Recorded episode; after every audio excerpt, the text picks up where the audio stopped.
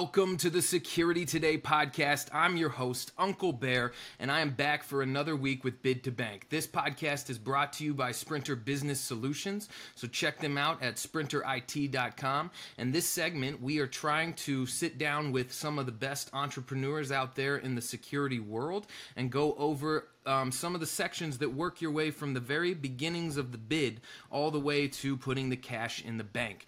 And I am here again with another one. I'm excited about this one. I've had a lot of guys on here that I actually have known and have communicated with a lot, and I finally started branching out. And so one of the first ways that I wanted to go is with Chad Lingafelt here with LocDoc.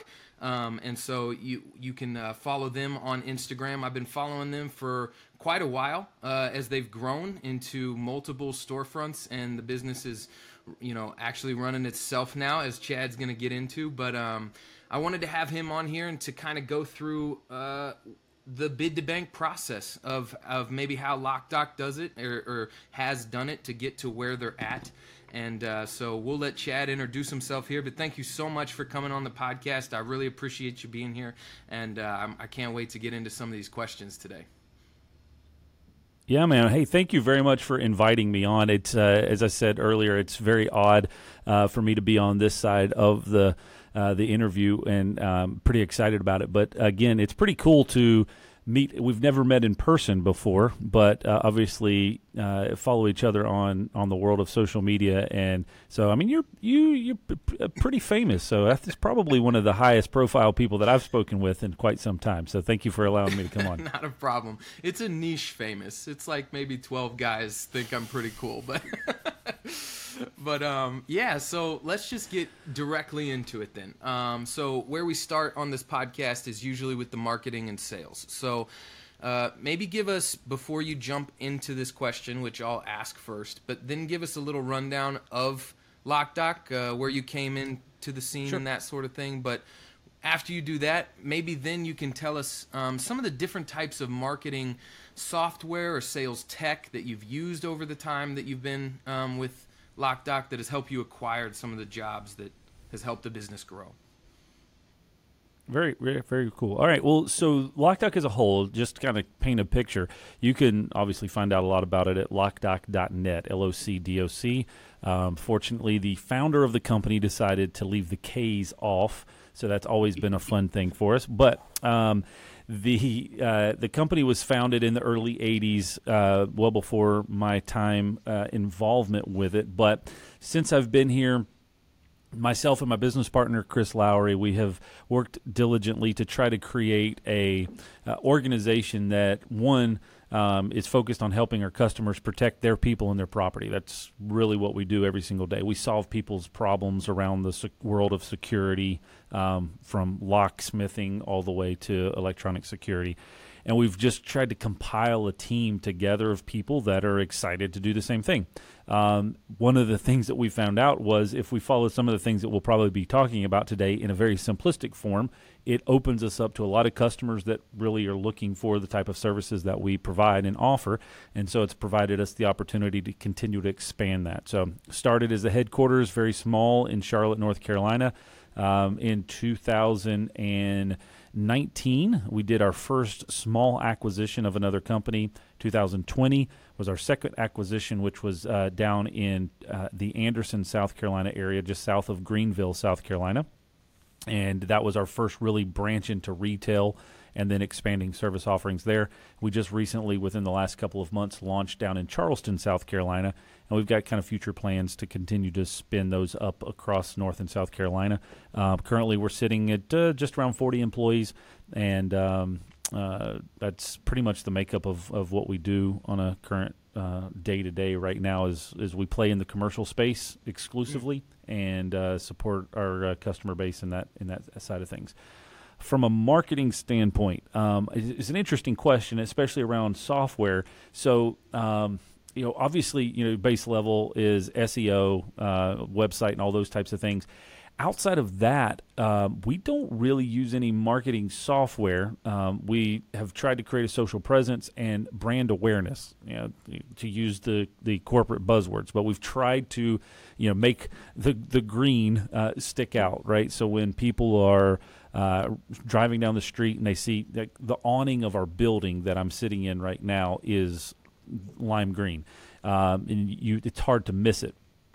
All of our vehicles have a consistent logo and design on it, obviously, to stand out and to have a presence there.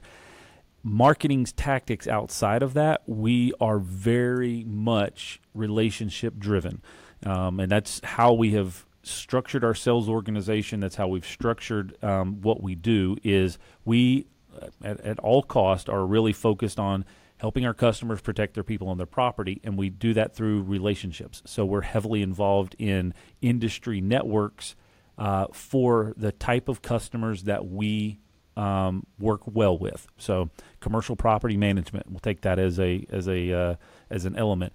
We are involved in an organization called IREM, the International Real Estate Management Organization Network, whatever it's called. Anyways, they are focused on educating real estate property management for commercial. And so they have industry partners. We're industry partner. We show up at the events. We support the events. We sponsor the events, and basically just continue to make relationships there. But there's BOMA. There is Crew. I mean, you can list probably a dozen different industry networks that are that way, and if you go, hey, well, I don't really want to play in the commercial real estate market. I want to play in, you know, K through 12. Well, there's K through 12 networks as well, and so it's really wherever the market is that you're trying to go. That's how we've found the most success outside of that, and that is strictly based on the fact that we are hardcore business to business, B2B. You know, focused on the commercial aspect, and we're not typically looking for somebody to just dial us on, you know, through Google or whatever. So we have our web presence, and we focus heavily on that, and we want to capture the social and the SEO standpoint, but we don't do a whole lot on marketing software, if that answers your question. Yeah, definitely. That is awesome. So I feel like that's not been an answer yet. This is why I kind of love this segment, because you get into it and you get these new answers, which just flower all these questions in my head. So when you are helping that relationship in those events and those sort of things, you're talking about, like, when you say events, is it like maybe like a networking event at a restaurant or a bar, or is it like a convention center? What does that look like?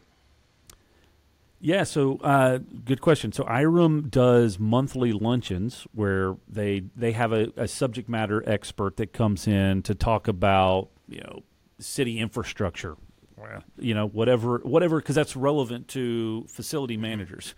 And then you have an opportunity as an industry partner to help sponsor that. So you pay for the lunch, or maybe you just have a booth or whatever. They all will typically have an annual trade show where they will have a 2-day event. They've got tons of education, and then they have a trade show there as well.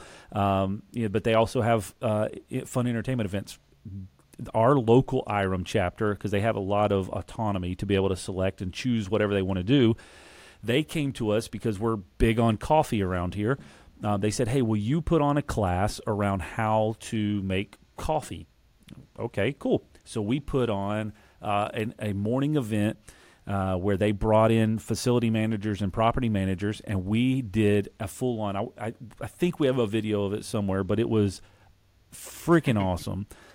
We did, because, you know, in our office here, we have a full coffee bar. Showed them how to make espresso. Showed them how to make siphon brew, pour over, French press, and then talked through the different elements about the origins of coffee beans and different grinding methods and all that stuff. Way nerd stuff on coffee that you would not expect. You come to a locksmith company and you think you're going to hear about how to cut a key, and we're sitting there telling them the temperature rating for water to pour into their coffee because we're passionate about it. And we had people hang out for an hour afterwards, one, asking us more about what we did, but just having curious conversation because we provided something to them that was not just your standard These is the products and services that we offer. So just trying to get unique. And that's because that's something that we're passionate about. I mean, you might be passionate about something completely different. You know, I've heard of people that do, this one guy was like really big on low country boils. And so they did a whole class on that. You know, it's whatever you're passionate about, trying to take it outside of the direct service that you offer, but creating that connection point there. So there's a lot of those types of events. And they're churning them up all the time because they're trying to create additional value for their industry as well versus just showing up and doing their work. So when you show up to those events or you're hosting them and you're with those people, mm-hmm. you're approaching it from a standpoint of just opening a relationship, saying, "Hi, I'm Chad. How's it going? Yeah, you've lived around here. You know, we share similar things sure. with kids." It's not necessarily like you're immediately trying to sell the product and service that's behind you. For sure. And to be very clear, one, this may be shocking, but I am heavily introverted and I absolutely hate those networking events. Like that is, there's many things that I'd rather do besides go to one of those. It's just not my forte. We have people that really enjoy it and are really good at it. It's one of the reasons why I sit behind a microphone a lot is because I feel more comfortable talking like this than I would going and making small talk at a network event. Again, trying to ease into what you're comfortable with. But yes, it's all about just making relationships, making connections, and not trying to sell. Like that's one of the things that I want to say that specifically for our company. We are not heavily focused on trying to sell somebody something.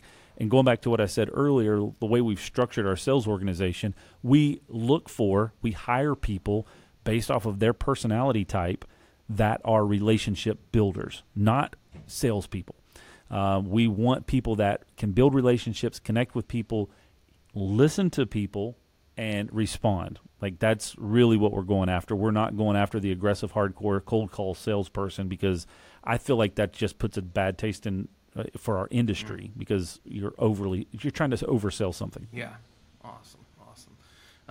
Okay, cool. Well, so that's great marketing strategy wise, especially with.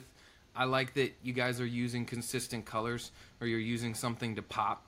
I feel like in our industry, maybe the people that I've had conversations with that run their own security stuff or they're doing their own low volt stuff or even AV sometimes, they kind of forget the aspect of what they're appearing as because they know so much technical information that that's what they're good at. And so once you get them behind a rack or once you get them at a doorknob or something like that, they're wizards. But to think about that view from the outside, not needing a locksmith and then seeing one, anything else on that you guys use marketing wise?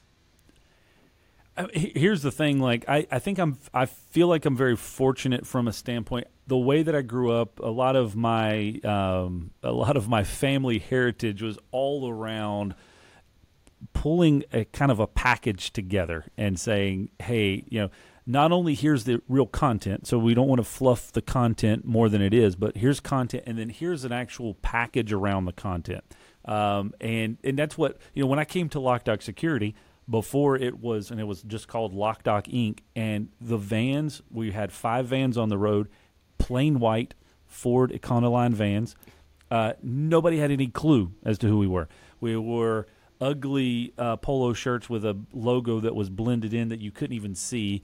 No branding, no business cards. Like it was just nothing. And again, I came from an industry out of high school and early in my adulthood that was radio advertising and radio broadcast. And when you're in that world, telling people who you are is very important, and having a consistent brand. So, you know, even from a tagline, if you're now whatever medium that you listen to things on, is having a constant tagline, creating that brand persona, right?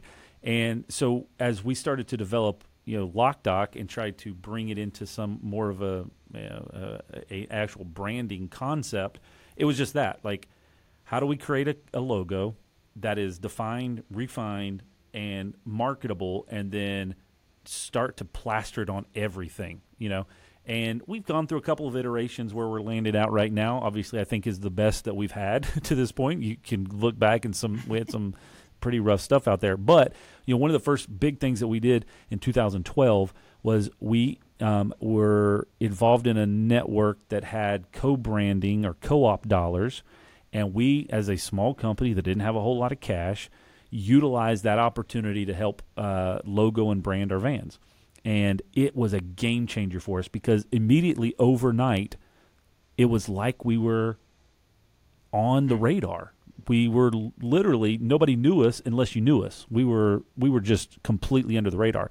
And so once we saw that as a company, and I don't want to pretend like I had this vision of like, this is the way it's going to work. But once we saw it come to fruition, we were like, oh, we should probably do more of this. Like, you know, how do we do? And then it's like, started the coffee cup stuff really came from beating our heads against the wall because the typical thing, and I'll tell you this one little short story, hopefully, and not go crazy on a rant on your recording good. Here, but we historically gave away. I had a select number of clientele that we would go to every year and give them a Christmas basket, and so it was a curated basket of consumable goods, and we would put a small sticker on it or leave a handwritten note that said, you know, thanks for your business, LocDoc Security. And I was a part of this process for 2 years and was watching it and said, how do these people know, one, that this is from us, and two, after this food is gone, like, we're over. Like, we had our 13 seconds of notice, right? And so we started going back through and I was like, what do people have with them all the time? That's one, not seasonal, and something that's on their desk, right? Something that they can use on a regular basis. And so we landed on this idea of doing a coffee cup. And so, cause I was like, if it's a good coffee cup and it's reusable and it's nice, appealing, then it's going to sit on somebody's desk. And anytime that they're drinking it and they see LocDoc or whatever, then it's a visual reminder. And if I can get that thing sitting on their desk close to 6 months out of a year, then that's a huge win, right? Like you talk about ROI on marketing. I can put a $3 mug on somebody's desk for 6 months and it costs me pennies a day. So we went in and the story that I like to tell people, because this is the honest to God truth, we were so cash strapped the first year that we did this, and I still have one of the cups because I procured one of them. It's on the shelf in our swag room. We dialed it down to the exact number. We ran a spreadsheet. We needed 232 cups because that's all we could afford, and that's the exact number that we were going to give out. I had it spreadsheeted every customer how many they were going to get, and we distributed 232 cups minus the one that I have sitting on the shelf in there, and it worked, and we got a lot of response on it. And then when we went back the second year and handed out the next set of coffee cups, people came out in the parking lot with their LocDoc coffee cup, drinking out of it when we handed them the second one. I was like, this is the most amazing thing. And so, you know, that's kind of it's been our deal, right? For the last number of years is that's what we do, is we give people coffee cups and it sits on their desk. It's a front of mind. So that's to your question about branding and the importance of it. I've got tens of thousands of green coffee cups in various sizes and shapes like you see behind me all across the country, but specifically focused around North and South Carolina.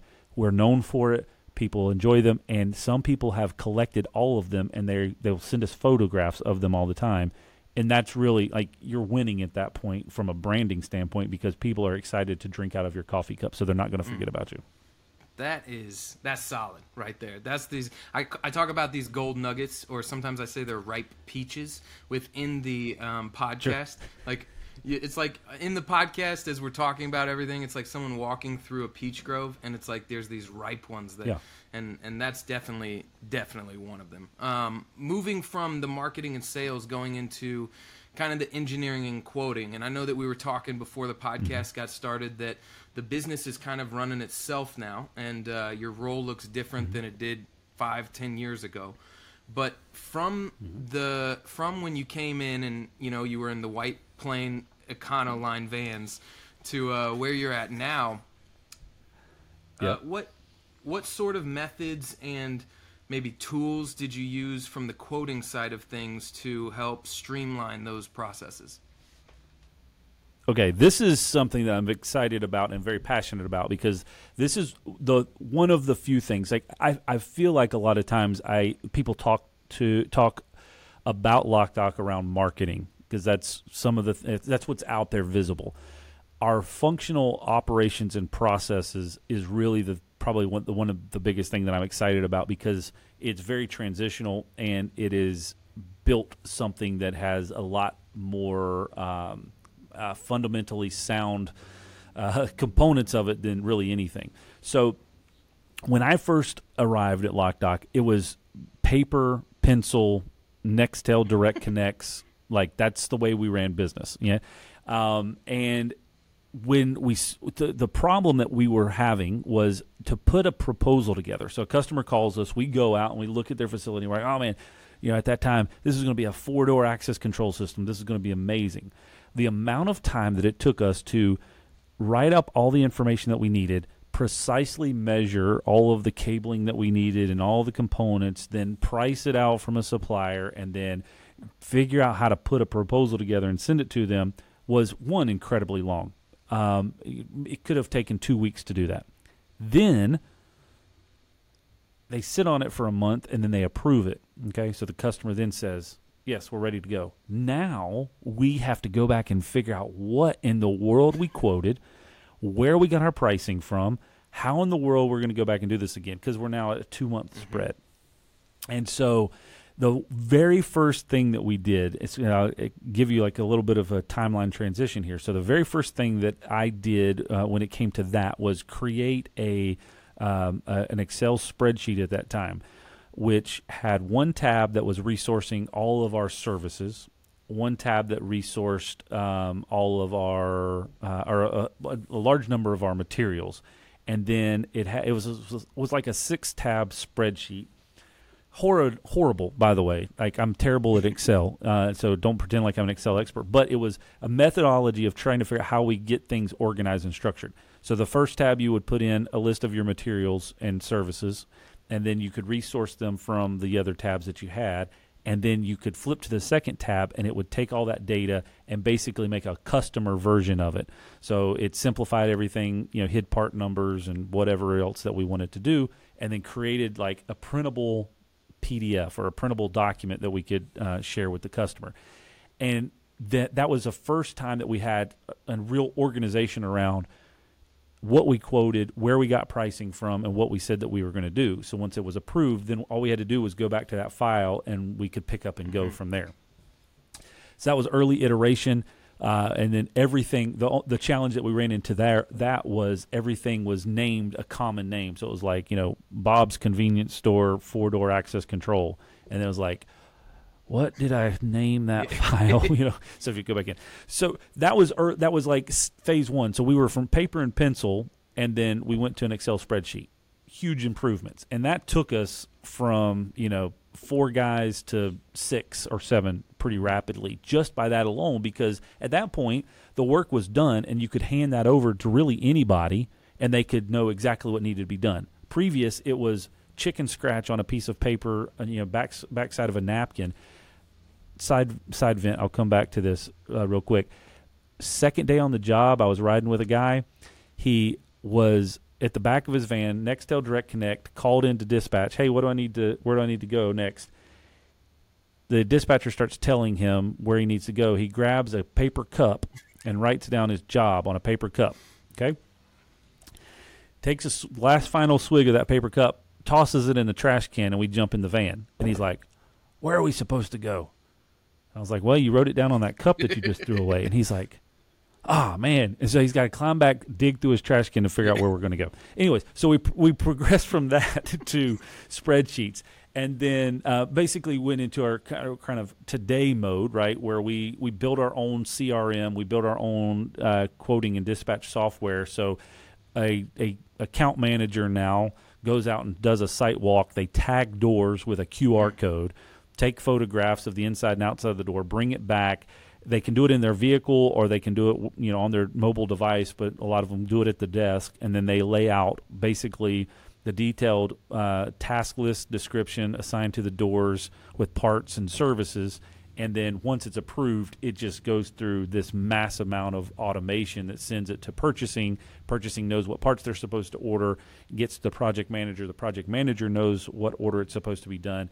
And then there's this whole level of visibility. So the progression of a chicken scratch, which again, every element that we saw through business growth allowed for a cap. So chicken scratch and handwritten estimates can take you to a certain amount of revenue, but it has its limitations because it's stuck with one person in one person's head. Spreadsheet took us to the next level of iteration and allowed another level of revenue, but it had its limitations because of the way that it was structured. Now into where we're at, it's almost limitless because whoever does the work, so as long as they do it correctly, it can be passed on to anybody, and there's no questions about it because it's all documented. It's pretty much a walk through the building, and you can see the photographs, and you know exactly what's supposed to be done. So it's transferable and scalable at a higher level. And you guys built that yourselves? Yeah, so we went through several iterations of software development over the years. That's probably its own separate podcast, but we landed in the late 2009, 2010 era with a platform that allows you to build software on top of it. And so we have had multiple iterations of it to this point, but everything that we've done has been in-house. We've got one additional security company that's licensed on it right now, and we're continuing to work to try to make it an easier onboard for licensing on it. So you can think, ESC but better, Service Fusion, any of those companies out there, any of those pieces of software, very similar to that, but very catered to the locksmith and security industry because we really focus around openings and master key system management, and then attach all the other components back to it. Now, when you were starting to build that or looking towards the future, thinking we need what you have today in place, where would someone begin to develop that in their head or in a paper? Is it through Google searching and just figuring out what works, or did you delegate it out to hiring someone who is more of an expert on it or something like that? Yeah, so the early iterations, I mean, you got to think back, 2010, this company was, 2010, maybe barely touching $1 million in revenue. Everybody, all hands on deck, were doing the work, right? So there's not a lot of spare cash sitting around in an organization like that. So a lot of it was, passion type projects. Like, we want to try to build something that's going to benefit us because we've got a chasm. Now, and you also have to think back, and I feel like I date myself, and I'm sitting here, seeing my reflection on this screen and see gray hair on the side of my head, which really makes me feel old. But there wasn't a lot of software, and there wasn't web-based software in 2010. Like, that was a whole different era. You got to think that was 2 years after the iPhone was released. Like, it was a whole different world. Having internet accessible while you're driving around was a very new concept at that point. So, but we were a mobile service company, and we needed to have information available instantaneously, in real time, just like you expect today. We needed it back then. So there wasn't a whole lot to work with. But the concept that we had was every door that we touch is its unique thing, right? Now, we may do a lock and a key on one door, and we may do a door closer on another door, and we may put a new lock set, and we may put a key card system on another door. Like, they all have their variations of it, but they all come back to an opening. And so as we started to develop it, that was just kind of our core component, is every door every opening really is its own individual unique thing, and we don't really care a whole lot else around it. It's there, and it's attached to a building, and we have a collection of those. And then we also have key systems that we have to manage. And those were the two unique things that there's not any software out there that really brought all that together, especially at that point. And then on top of that, dispatching. So so most every company that I know of has, a – what do you call it? A stack of software that they utilize to be able to deploy that. So we go here for dispatching, and we go here for this information, here for this information. And we just wanted to bring it all together to where I'm a technician and I show up on a job site and I go, yep, I'm here at this facility. This is the door I'm working on, and this is what it's keyed to, and this is what I changed it to, and this, let me charge for the services and move on. Like, it should just be that simple. So that's where we started from. There wasn't a whole lot of architecture around it. And to answer your question, it was whiteboards. I've got probably 1,000 photographs of whiteboards with random diagrams going, hey, what if we connect this to this and move this to here? Will it work? And then you test it, you try it, it fails, it sucked, you fix it, you try it again, and then, finally you land on something that's functional.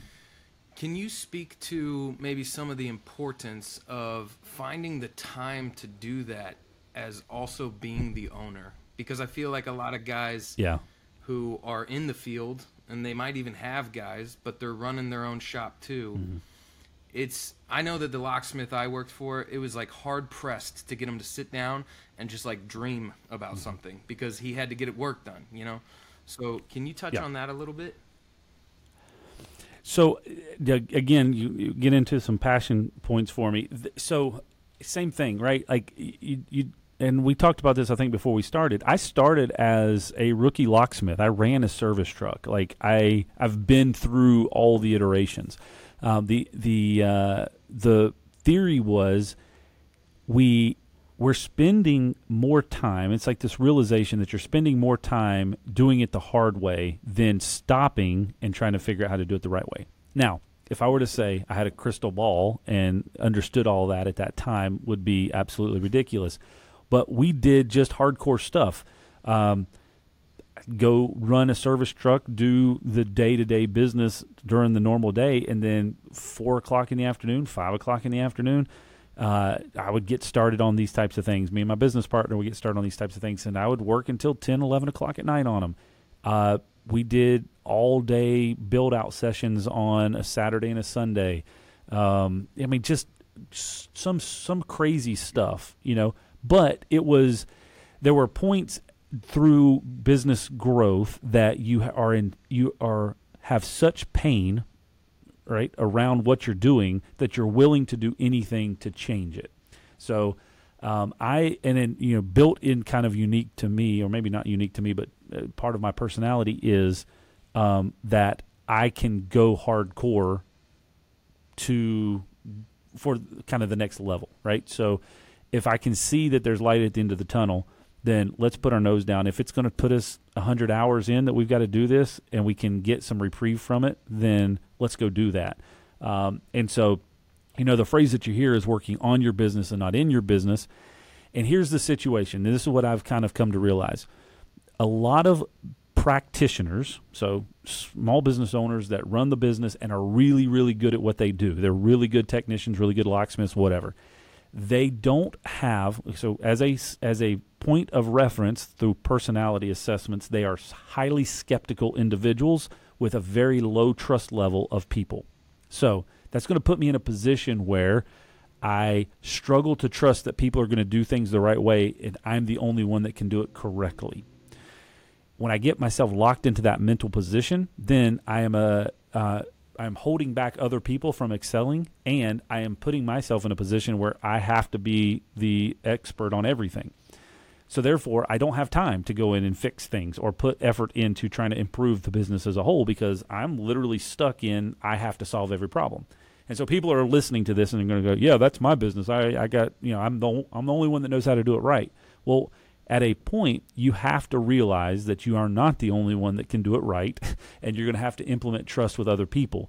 Now, that's an easier said than done, but that's the sticking point where you see a lot of businesses hit a plateau. So they've hired people, and maybe they've hired 4 or 5 people, maybe 6, maybe 7. And they're like, man, I can't – the statement that they'll typically make is, man, it's hard to find good people. I can't find any good people. Well, they're stuck at that point, and they will never excel past that particular point of revenue or people, because they have yet to figure out how to trust people and release control of certain aspects of their business so that they can go work on the next level of accelerated growth. And that'll happen. And they'll have 7 people, and they'll hire one, and they'll let go of one, or somebody will quit, and they'll be in a spin cycle, and they'll never be able to figure out how to get out of it because they have yet to figure out how to trust the fact that other people can do things as equally good as them or potentially better if they got out of the way. Preach. Yeah. I've felt that in almost every position, every role, every van, every phone call that client, you know, that you've had to make. That so that is the battle, you know, the bramble of like cutting through the hard stuff and realizing that if you work on yourself, if you work on your business, if you turn inward, reflect, grow, and take the time and put focused concentration into it, it will actually pay you in dividends on the other side. Like it'll pay you back the time that you thought you were losing by stopping and working on that. Yeah. And again, let's be very clear on this. Like if I am at a position right now where I can look in retrospect and say that this is what's happened. When I was in the moment, there was levels of, is this going to work? Is this going to work? And I can say now, pretty confidently that it does. You just have to make sure you have the right people on your team and trust them. And at the end of the day, now this is one benefit that I have from how I'm wired is if it doesn't work out, if there is failure, if somebody does let me down, I'm pretty adaptable to starting over and not letting it hold me down. Right. So we've had issues, we've had mistakes, we've had people that have not made good decisions, and we've had to grow from that and learn. But I can say this, at a level of, at a point, and I would say, let's just bounce back to say 2013, 10 years ago, a decade ago now, wow.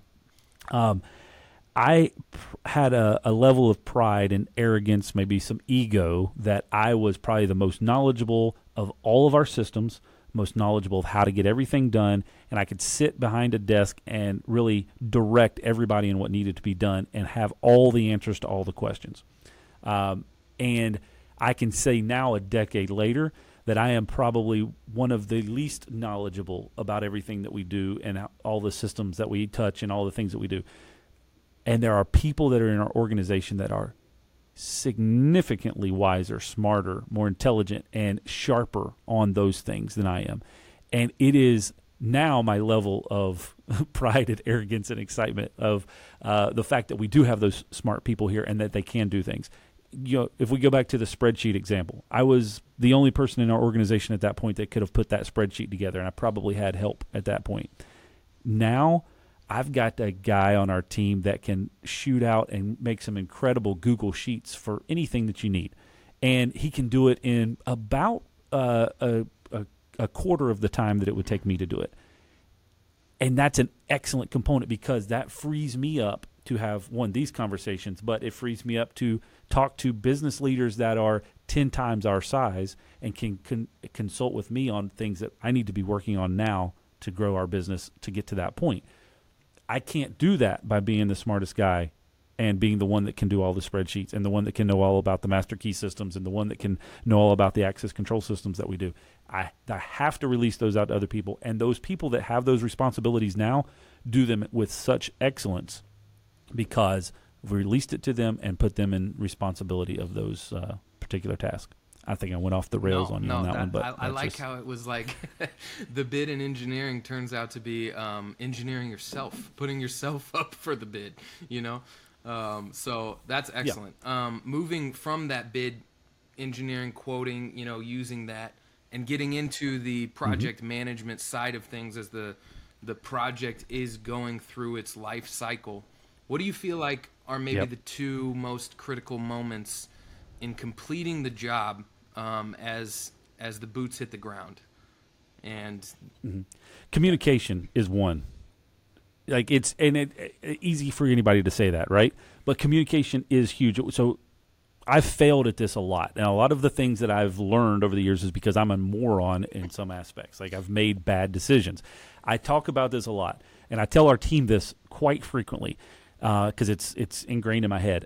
at one point, we had the largest estimate, the largest quote, and the largest project that we had ever had at that point. It was $150,000. And I did not communicate well with the developer, and they pulled me off the project. So I had a $150,000 project that was record-breaking, and then it got taken away from me. And it was embarrassing. It was gut-wrenching because I had told everybody in the company, guys, we got this really great opportunity. It's going to be amazing. And then I had to walk in and say, sorry, guys, I lost it because I didn't communicate. The lesson that I learned from it, going back to what I was just talking about earlier, is too much control, too much under my plate, right, or on my plate, too many things that I'm responsible for and not letting somebody else take responsibility for it. So it put me at a cap, which means we as an organization could not take on a project of that size because we were too busy, and I was too busy focusing on the $10,000 jobs, okay? So communication is huge. So now moving into this phase of where we're at, you know, we have a lot of automation. So we've got a lot of emails that go out. As soon as a quote is approved, as soon as it's converted to a site visit, and as soon as things are done, we get these email alerts that send out to a customer to let them know and connect the project manager to that person. But the initial site, you know, and the turnaround time from communication. So you know, our sales team is committed to trying to get quotes turned around in 24 hours because it's communication, right? So if you want to have a successful project and you want to have a successful completion of a project, it all starts with communication at the very beginning and throughout. People are easy to work with across the board as long as you keep them in the loop of what's happening. And because there's going to be hiccups, there's going to be road bumps. No project is perfect, but the problems that happen are typically around, and what you'll see, there's this weird cycle that happens in the world of project management. So you find somebody that doesn't communicate well, and so they get started on a project, and they forget about something, and they forget to tell somebody about something, and then they weeks down the line, that pops up as an emergency. So I forgot to schedule John to be out there in 2 weeks to pull a permit or whatever. Well, now 2 weeks later, everybody's waiting for that to happen, and I forgot about it. So now I have to drop everything that I'm doing and retool and get somebody there. Well, what happens when that takes place is whatever they were actively working on gets put on pause. So now I've got six plates spinning simultaneously because I failed to communicate on the progression and communicate on follow-up. So those are key, right? Follow-up, communication are really two of the big factors in that, and that may be very simplistic in thought, but it's the thing that I've found to be the most taxing. And the way that we've tried to work with it is simplify everything down into a task. So you need a permit, it's a task. You need to schedule a site walk, it's a task. You need to set up training, it's a task. Like, figure out a way to break all of those steps down to where it can be highly visible and you can see every component of that process and every component of that project, and you can know if it's happened or not. Because when you don't have that, then that's when you typically are bouncing around and everything's an emergency. Yeah. Yeah, we were talking about you'd seen Will Houston with Stice Locke. That was his kind of main thing too on Bid2Bank. He talked about that line of communication, and the more and more people I talk to who are running their show, and the more that in my role that I have to communicate with the client or communicate with operations, it is it's so central that you can communicate, and it's also not. It's not like abundantly common. It feels that is something that people usually lack in, and it kind of makes you wonder. Well, it's common in the trades. It's common in the service industry. So I'm in the midst right now of I purchased a new construction home, and the process of which that has happened. And the follow-up on that is horrendous. So I'm living this in real time right now. Yeah, I've got a list of things that are supposed to be done, and there's no follow-up. There's no communication. When is it going to happen? Nobody knows. Is it going to happen? Nobody knows. When you ask about it, you might get an answer back in a couple of days. Like, there's no consistency and there's no visibility. And if you dive into the real guts about it. It's the fact that the people that are managing those things are so saturated with work and they don't have a good way to follow up or a good way to stay on top of it. So what you were just talking about, even in your role, having, even if it's not provided for you through your current, you know, project management system or whatever, is literally, and this is, I did this when I started down early in the days. Like, I've gone through different iterations, right? So early in the days when I was doing effectively project management, sales, purchasing, and all that stuff, and before it got out of control and I had to delegate, I had a literal sheet of paper on my desk. And I wrote down to-do list every day, what I was supposed to prioritize.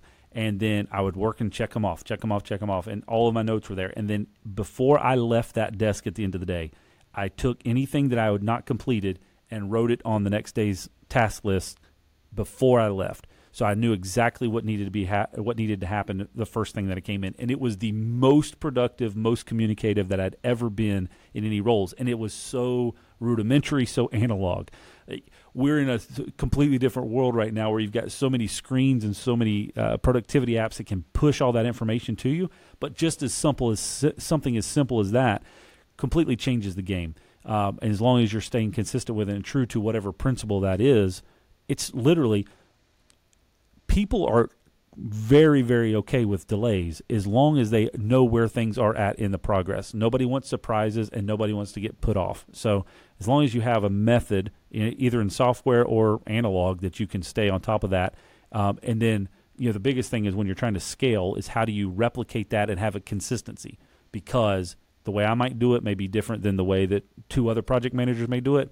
And then you start to have breakdown in consistency. So that's where, you know, a software and management, all those things come in play. Yeah, and you're hitting the nail right on the head with, I think I read something just this week about it. It just simply said success is consistency. So it is mm-hmm. making sure that it's not only consistent across the board, like you're talking about, that everybody is kind of playing by the same rules so that when they do communicate, they're not talking soccer to mm-hmm. football, you know, or something like that. But also staying at it and taking, at the end of the day, taking that 2 minutes to put those things you didn't complete on next day's list can change the game, just like you said.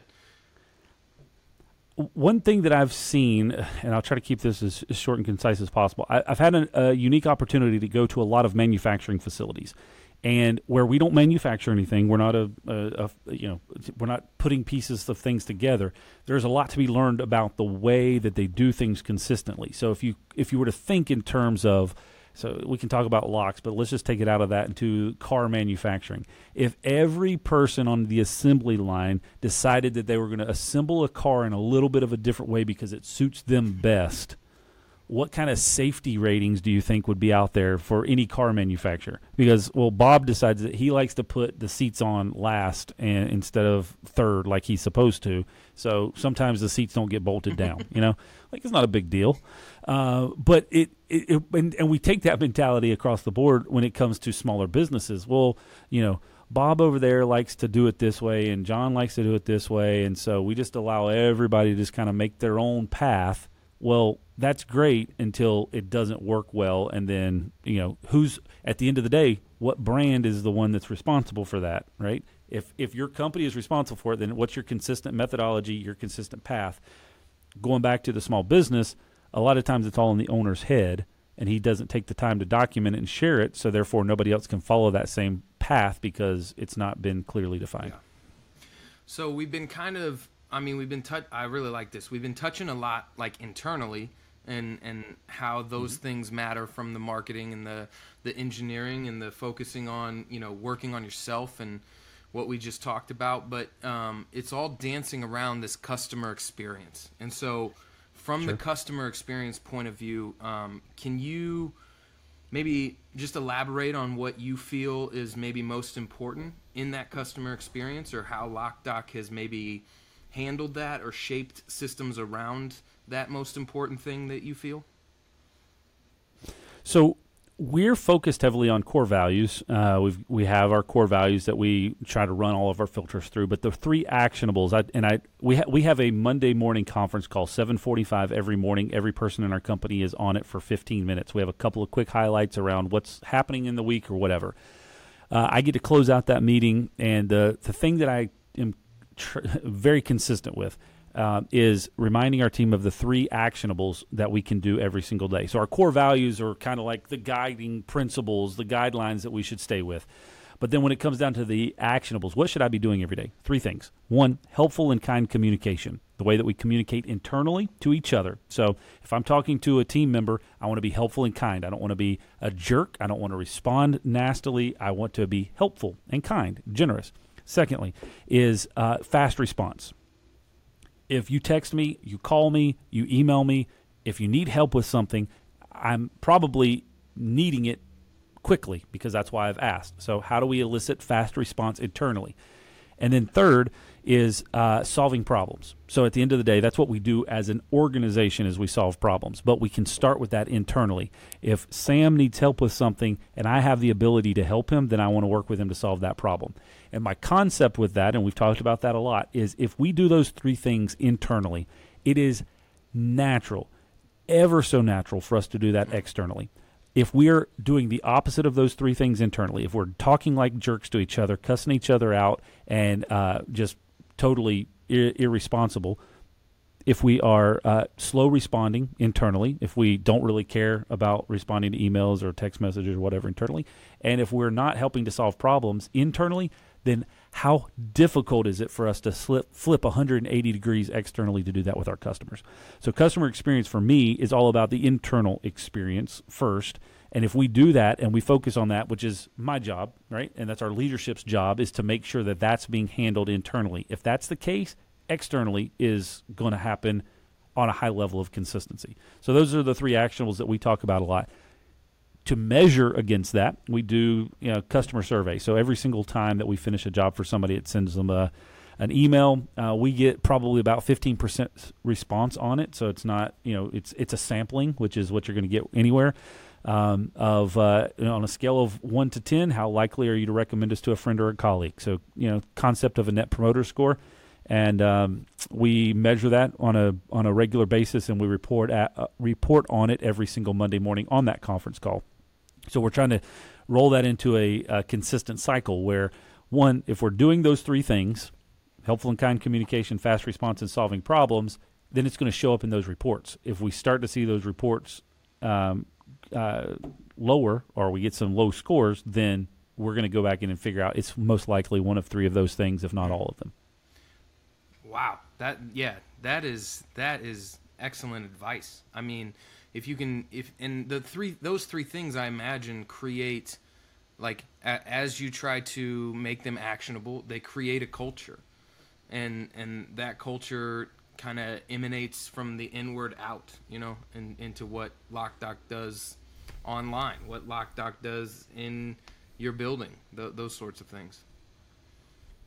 Yeah, the thing that I've picked up from other people that are significantly wiser and smarter than me is creating that level of consistency. And again, it's all starting kind of what we do inside these four walls and how we operate here. And if we start to sense that that's slipping here, then it's most likely slipping externally as well. But it's a wise man, Lucas Bacelli, who's the CEO of Asa Abloy Americas, basically says the easiest thing to change is the thing that is farthest away from the customer.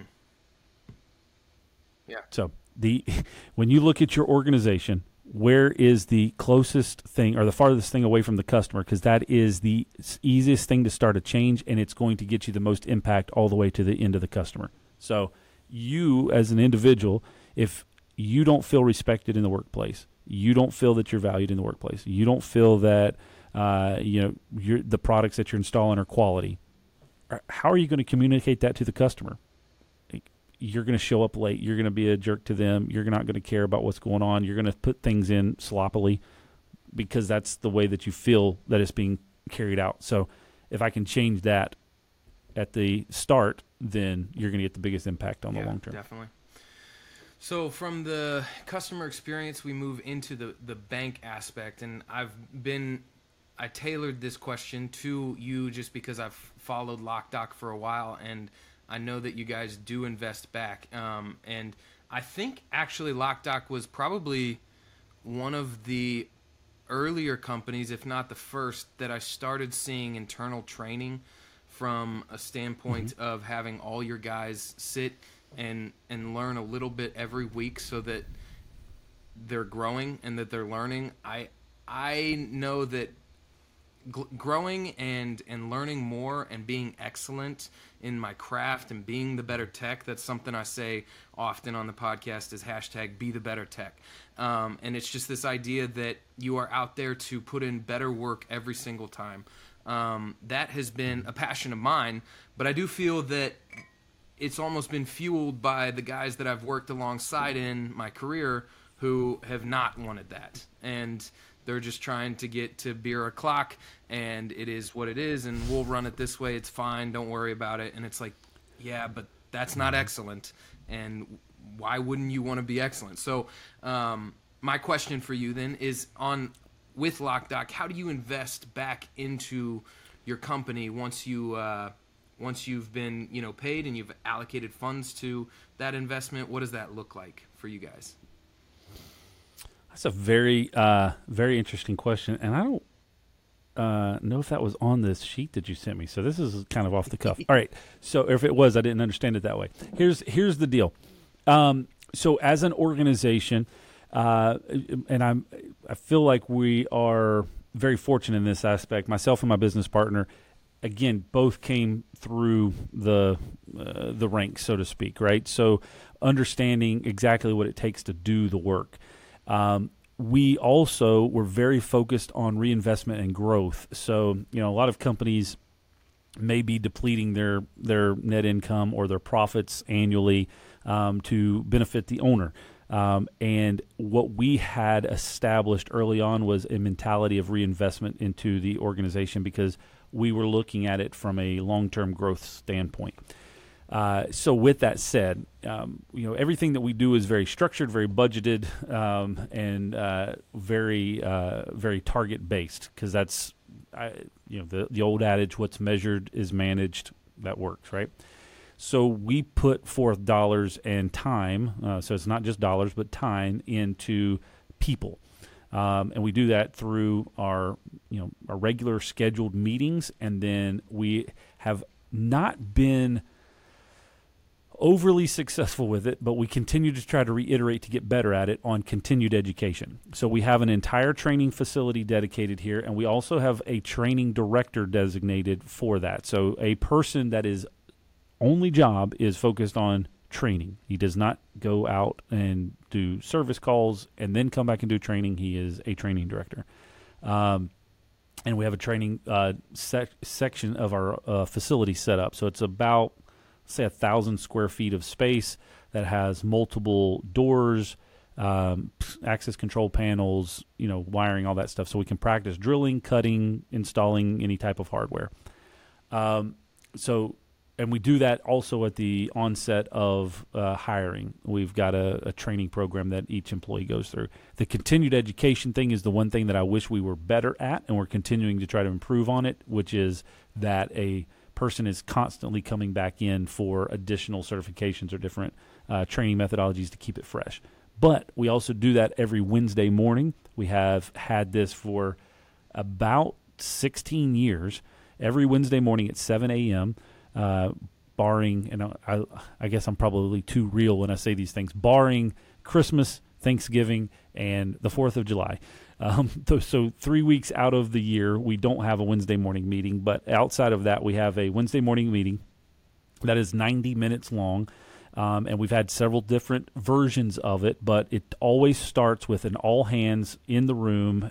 We feed everybody breakfast, and we do we start out the meeting with one positive thing. Everybody shares what's something positive that's happened in your world over the last 7 days, just to kind of get a temperature of what's going on, and to start the meeting on a positive note. Like, let's get our mindset on optimism and positivity. So we do that, and then we'll have some important information Most of the weeks we have breakouts, so we separate everybody because we've gotten such a larger group now. It's harder to disseminate information to everybody at the same level, so we do breakouts and we send them off into different subgroups, and they'll go through different cycles. So say the locksmith service team will go and they'll do a training on door closers. Maybe the next week they'll go do a training on the proper way to put in a purchase request, and then the next week they'll go do some app development training where they learn how to do a new process in our software. And then everybody kind of rotates around. So we do that every week. And then once a month, we do a business meeting with our entire company. Everybody comes in. We go over our financials. We go over our targets. We report on the previous month. So whatever day we're recording this on, the next meeting that we have is actually our business meeting. So we'll go over the previous month's information. Each team reports on their process and their progress. And then we'll talk about the company as a whole. And then we also do a profit-sharing program associated with that to try to reinvest back into our team. So there's a lot of that time spent. And I've heard a lot, because I get a lot of questions about that, is do you realize how much money that you're, time and money that you're losing by having that all-hands meeting every week? And I'm like, I think it's vital. Like I can't see a world without it at this point. It is a way to connect. It's a way to sit down and let people know that we care about more than just them producing a service call or turning a screw or answering a phone or creating an invoice, whatever the case may be. This is where we're headed as a company. This is how far we've made it. This is where we want to go. And here's ways that we can get better. We'll have classes. A couple of weeks ago, we had a class for our administrative staff on better ways to use Google Workspace. So tips and tricks for Google Docs, tips and tricks for Google Sheets, because that's the platform that we use. And if they're better at it, then they're going to be better at it. So that's a reinvestment of resources that doesn't teach them how to turn a screw better. We have had classes. We are big on personality assessment. So we'll take time and teach how each person's characteristics of their personality interacts with others, because that's an investment in people. If I know that this person is going to get triggered if I come at them, in a certain way, well, that is a huge improvement, because now I could have a better conversation with that person versus just ticking them off every time that I walk in the room. That's a people investment. And it reduces conflict in the workplace. It reduces wasted time because people don't communicate at the same level. There's more to training than just teaching people how to install hardware. Figuring out how to work better as a human is so underrated and so undervalued. And we push it all off and say, that's not for us. We're a blue-collar work environment. Well, no, but you also make each other angry every time you walk in the door because, that guy's grouchy and nobody knows how to communicate with him. Yeah. Yep. And that guy just popped in your head because you know who he is. That's right. Wonderful. Yeah, those are wonderful ways to invest, and I'm so glad that you see the value and you focus on the personality types and how they interact with one another, maybe what their wings are. Do you know the Enneagram? Okay. Yes. So we don't use Enneagram. We've used Myers-Briggs. Okay. I did a lot of research on Enneagram, and then we moved over to this platform called Culture Index. There's a few different versions of it out there, but the one we use, it basically has like a 7-point characteristic and shows, how people align with each other. My gosh, it is hugely accurate, wild. So the thing that I struggled with Enneagram was the identification around it, and then it's a little bit more broad. Mm-hmm. So it kind of puts people in some bigger buckets, and then you have some variations on it. The one we use puts people in the same type of big buckets, but it also gives you the I'm trying to think of a good analogy here. It's it gives you the system preferences of each person as well, so you can dial in the equalization, right? So where you and I may be very similar, I may have a higher emotional status than logical. So you may approach things very logically first and then emotionally. I may approach them emotionally first and then logically. Well, we can look everything else exactly the same, but if we bring you an issue, you may go, well, let me process this from a logical standpoint first, and they bring it to me, and I'm going to throw the table and flip stuff around because I approach it from an emotional standpoint. That's a huge difference where the Enneagram stuff doesn't always take those things into consideration. Right. And that's called a 7-point index? It's called Culture Index. Culture Index. Awesome. Yeah, that's a peach. I feel like someone just grabbed that and is like, I got to figure out this tech. It's a game changer for us. I mean, you can Google it, Culture Index.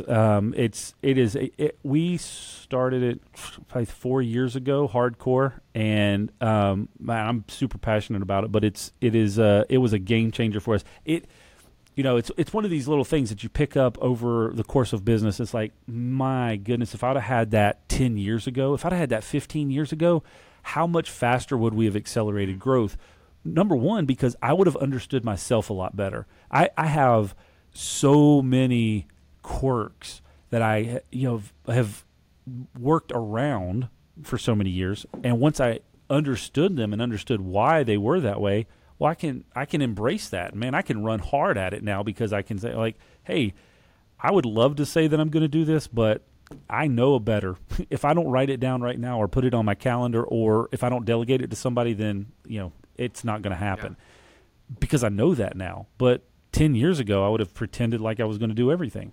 So and then learning that across the board, understanding how to communicate. One of the huge things that I've found value in with just Culture Index, and I'll leave you with this, is it's a natural for me and a lot of people that kind of run and operate a business to assume that everybody understands what I'm thinking or what I intend to say when I say what I say. So as to say, when I say we want to go, the example goes, we want to start a branch in Charleston, South Carolina. Okay, so that's a statement that I've made over the last year. I can naturally assume that everybody in the room understands that we need to make sure our system is scalable, and we have crafted out a way to add an additional branch, that we have started looking for office space, that we know that we're probably going to have to relocate somebody. Do we have any acquisition targets down there? What are our main customer components down there? Do we have any vendor connections down there? Do we have any existing customers that can expand down there? Those are all the things that are in my head. But all I said was, we need to start a branch in Charleston. Then I could very easily get frustrated when I approach our app development team and say, did you guys get the branch expansion set up? And they're like, no, you didn't tell us to do that. And I'm like, I told you we were going to go start up in Charleston. That is a natural thing. So, one of our core values is defined expectations. Don't be frustrated with unmet expectations if you've not clearly set them. That is 100% a core value that is put in place for Chad Lingafelt, because I can get easily frustrated with people if we're not meeting the expectations that I did not clearly define. And that's something that I learned dramatically through Culture Index, that is naturally wired into me. So now that I know that, when I say things like, we need to start a branch in Charleston, South Carolina, I stop myself and say,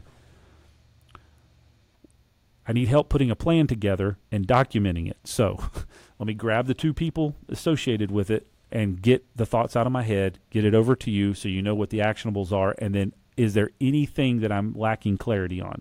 And then we can progress forward from there. I didn't know that 10 years ago. I just assumed that everybody else was ignorant of what I was saying and just didn't care, So, it's that's why I say it's a game changer for me as a whole, but then for everybody in our organization, because we can naturally see this guy over here, he's not going to follow up on details. So don't give him the job that he's got to follow up on details, because that's not his strong suit. You're asking him to do something that he's not naturally capable of doing, and he's gonna fail on it 9 times out of 10. So don't expect him to be perfect. So that's the lessons I've learned from it.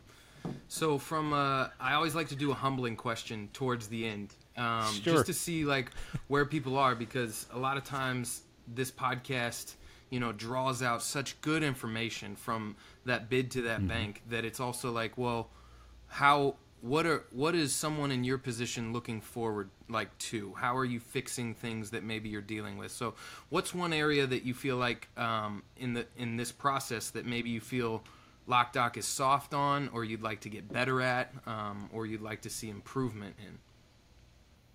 Yep. So that's an easy question for me to answer, and I agree with you. Most of these podcasts are chest thumping. These are all the amazing things that we do, and nobody really wants to talk about the bad stuff. We're terrible with follow-up, and I would say that it's a cultural issue, mostly stemming from me, unfortunately, because it's just not a strong suit that I have embraced. I've put a lot of factors in place and delegated a lot of that to other people so that we've gotten better at it. But it shows itself in a couple of different ways. One, we don't do a really good job following up on estimates.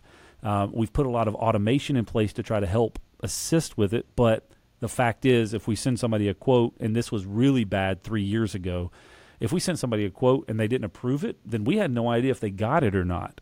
So we would just waste time putting quotes together. It's like, well, we did a really good job. We put together 1,000 quotes this year, but also only 500 of them were seen. The other 500 are in the ether somewhere that nobody knows about.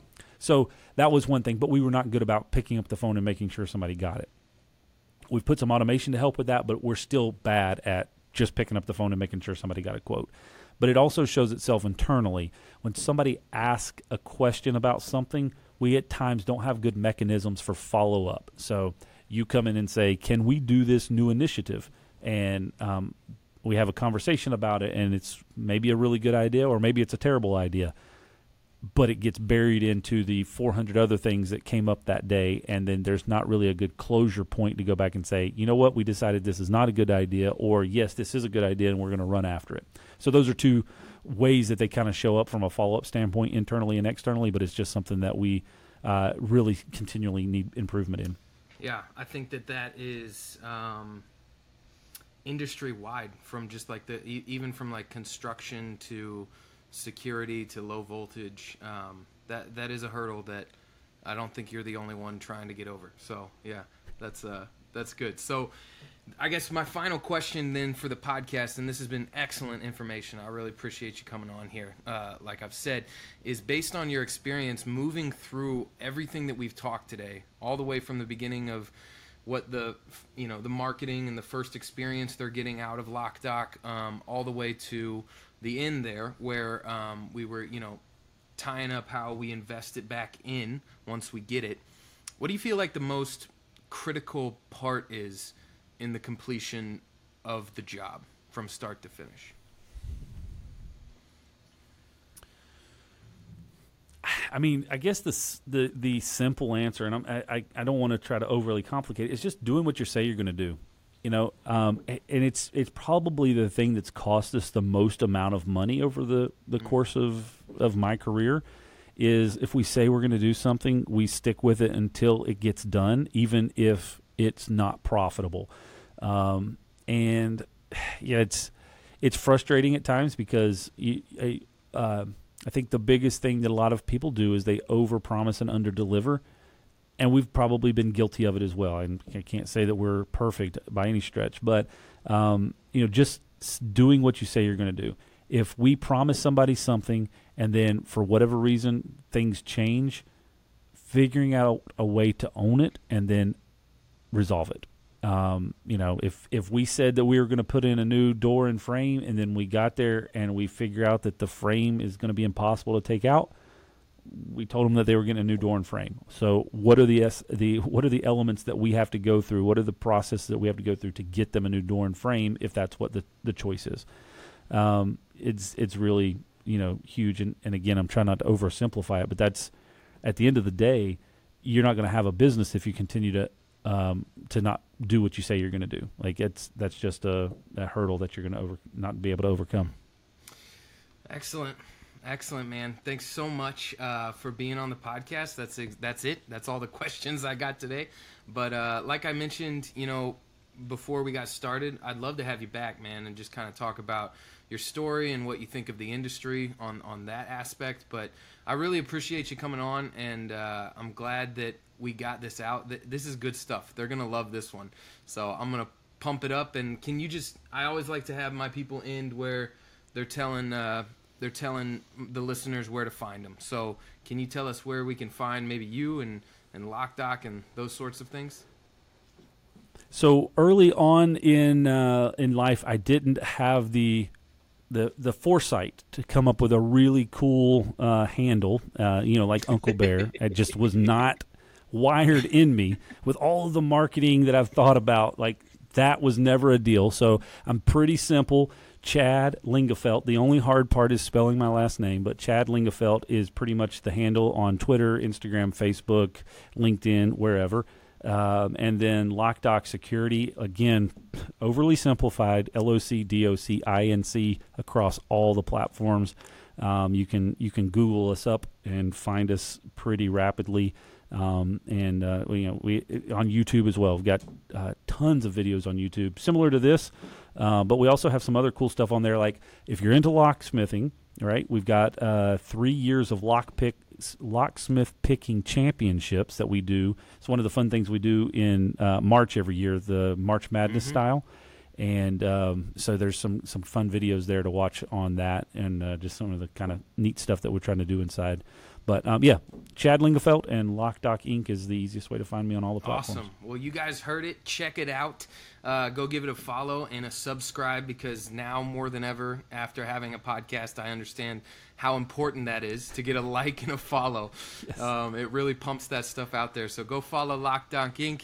and Chad, and check them out on YouTube and stuff like that. Thanks for coming on, man, and we'll have to have you back soon, but I appreciate it.